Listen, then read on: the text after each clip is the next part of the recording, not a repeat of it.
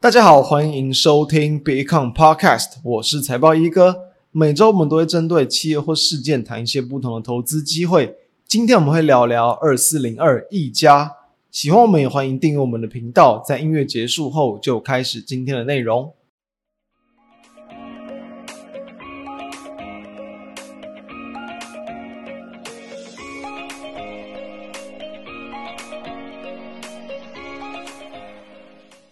今天会谈一家，当然主要是因为在这一周以来，它的股价真的是表现得非常强势。那当然除此之外，这其实也会跟我们在最近这半个月来跟各位分享到的有关一些这种企业啊，然后南向前往东南亚设厂这样的趋势会有所关联。当然啊，不是说一家往这个方向去做执行，而是说有相关的一些企业跟它比较密切或者是同性质的，设去执行这个动向，当然就容易吸引到市场其余的关注。所以。不知道各位还记不记得，在两周前我们跟各位分分享了三七一五的定颖投控嘛？那也是在分享完之后两周，股价就大涨了超过四十趴，这也是很典型的股价在刚开始发动，然后刚开始就急涨突破前高，看起来好像短线涨多，但后续其实还有更多的涨幅这样的一个例子。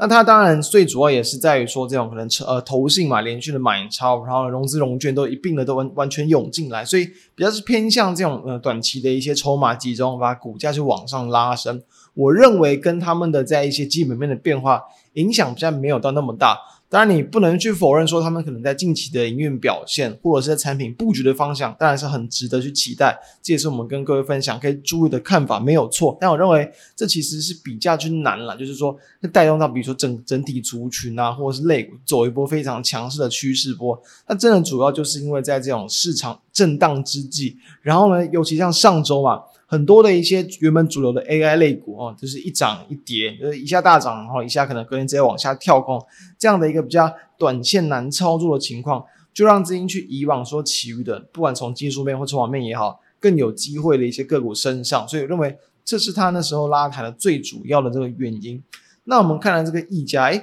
有人说。有人就说有没有机会成为电影第二？因为这两家公司就是台湾在这种 PCB 板里面都是车用版的比重相当高的企业嘛。一家其实就跟电影很像，当然电影它可能比重是更高，但一家其实也不遑多让，因为一家在最近这几年来它的车门的比例。几乎可以说是每年大概就是从八到十趴的比重再去往上去增加哦，从大约可能三年前呐、还这个不到四十五趴，诶，然后两年前可能就是接近五十五趴，再到去年诶，其实已经超过六十趴，这样的一个快速增加的趋势。当然，你说它的一个产品更集中是没有错，但我认为这样的集中化其实也就更为有利于说这个一家在今年哦，这一个就是。呃，消费型的一个这个产业嘛，是需求比较疲弱的情况之下，让它的营收其实还是能够维持在一个相对的高档，或者是至少没有很明显的这种衰退。尤其哦，它是在七月份的营收也是创下了在这今年的一个新高，然后也是在二零一六年的次高，然后呢前高是在去年，等于说最近一期的营收其实真的就是在最近这几年表现这个几乎是也是是几乎是最高点的一个水平的了。好。那在这样的一个状况之余呢，我们也要知道，其实，在我们刚刚谈到以盘面的结构来去看，在盘面资金去往部分的一些好像有点，比如说非主流或者是成长性没那么强的情况，这其实就有点去呼应到我们在今年第一季就有跟各位谈到，因为其实今年第一季的时候，当时候就有去分享过一家，那一家从第一季以来，股价几乎都是走可能小拉抬一波，横向整理，再拉抬一点，横向整理，再拉抬一点。横向整理，然后到最近这段时间，诶，才又是更强势的往上去喷出这样的走势。所以你要说它的股性可能有点牛是没有错，但我认为它其实在这个呃，可能在这种追价的这种成功的几率啊，反而其实也不低。就看到它这样的表现来讲，你只要停损，不要是抓的非常的短线，我认为几乎它都不会有那种回档，可能去跌破一个区间低点，或者是跌破大量 K 棒的情况。这都是对于说这种多方的这种个股比较有利的一点。那我们再知道，就是说，刚谈到啊，一家它就是在往正确的产品组合上面去调整，同时它在去年下半年的法说也是提到说，会在未来的这个三年左右，会去持续的去积极的去扩增产能。那当然，你产能去增加，只要我认为车用的一个车用版的需求，它相对我那当时提过嘛，相对于其他零组件，它的一个这个可能在波动性或者是它的一个这个衰退的力道，其实没有到这么大。就是它能够去突出于其他车用零组件的一个原因之一。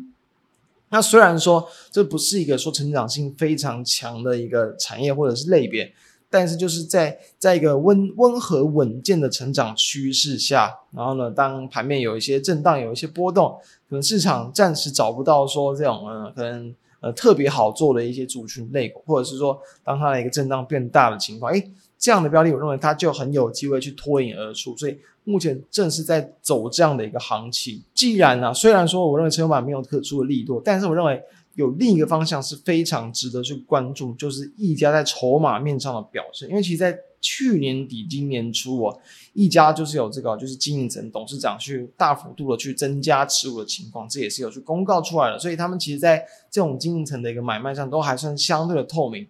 那最近这几个月，反而就有一件，其实我认为很值得去探讨了，就是说他们在这种经营层呢，然后大股东的一些部分，尤其是内部人跟董监事，诶，突然在六月份，他们的这个持股的比重是掉了很多，就是说原本在可能今年的第二季之前，大部分都是维持在董监事持股大约十四趴多的情况之下，到了六月份突然掉到这个不到六趴，诶。大幅度的缩减是什么原因？我个人认为，其实说它最主要还是这个部分的，因为其实看它的一个，比如说在股权分散的这个状况，其实。并不是有非常多的这种人内部人去持有，认为就只是因为部分的一些这种公司高层，他因为在资金运用上的这种状况来去做调整。那这当然我们没有办法去得到说最确切的原因，但是我们可以从另一方向去做验证，就是说，诶，既然他们的这个筹码就呃开始去调节，但是你市场是怎么样去看待？我们就可以去看这种千张大户的筹码部分。其实，在最近这几个月哦，尤其从年初以来，刚谈到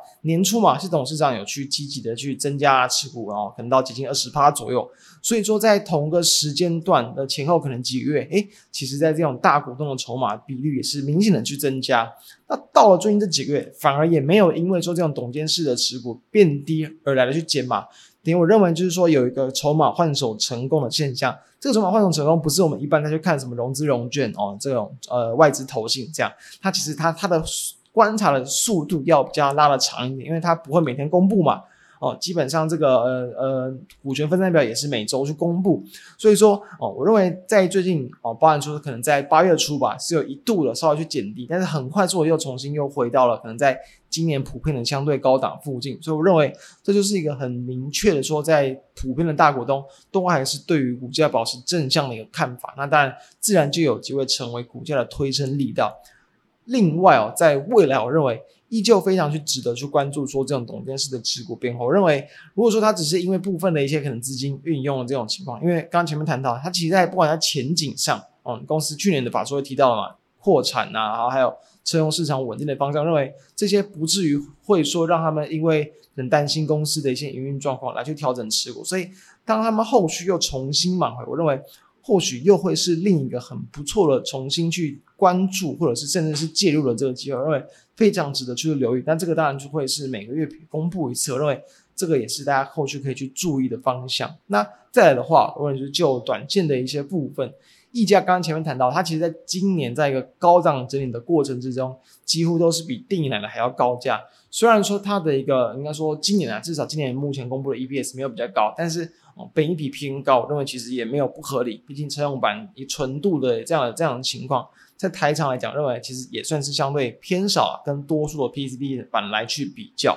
所以说，再一个，比如说你原先它就能够享受到比较高的本益比，然后近期的股价被电影追过，我认为短期第一个一定会有很明显的一个不比价补涨的效应。那我认为这个其实应该还还没有这么快去做结束，因为今天我们录制时间可以算是才第二根红 K 棒嘛，虽然是很强，拿到了涨停板没错，但是我认为这样的走势再从技术面去看，就是第二点。认为它一定也还会有去吸引到后续追这样买盘力道，所以这也是就是我认为说就是短期，那当然还有持续值得关注的空间，波段也是一样。我认为从波段的角度，你就更值得去关注刚才所提到的一些筹码的变化。好，那至于也再帮各位更新一下，就是说哦，就是呃，就是前前一周啊，然后前两周就提到说这种。南向的一些可能企业的发展跟政策，其实电影它也在这个马来西亚有去设立这个制造工厂。那虽然说可能不是说完全去搭上说这种可能呃产业群聚啊，然后呢这种群聚的一个效应等等的这些帮助，认为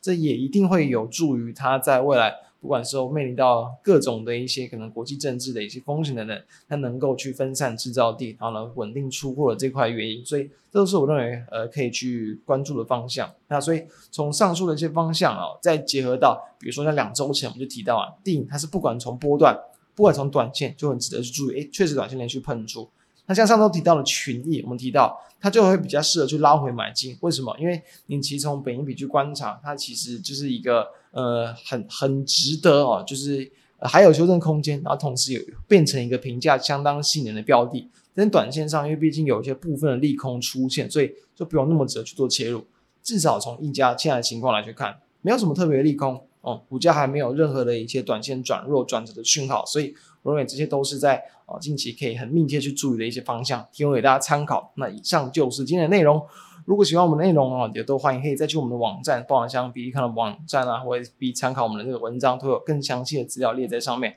那么就下周再见，大家拜拜。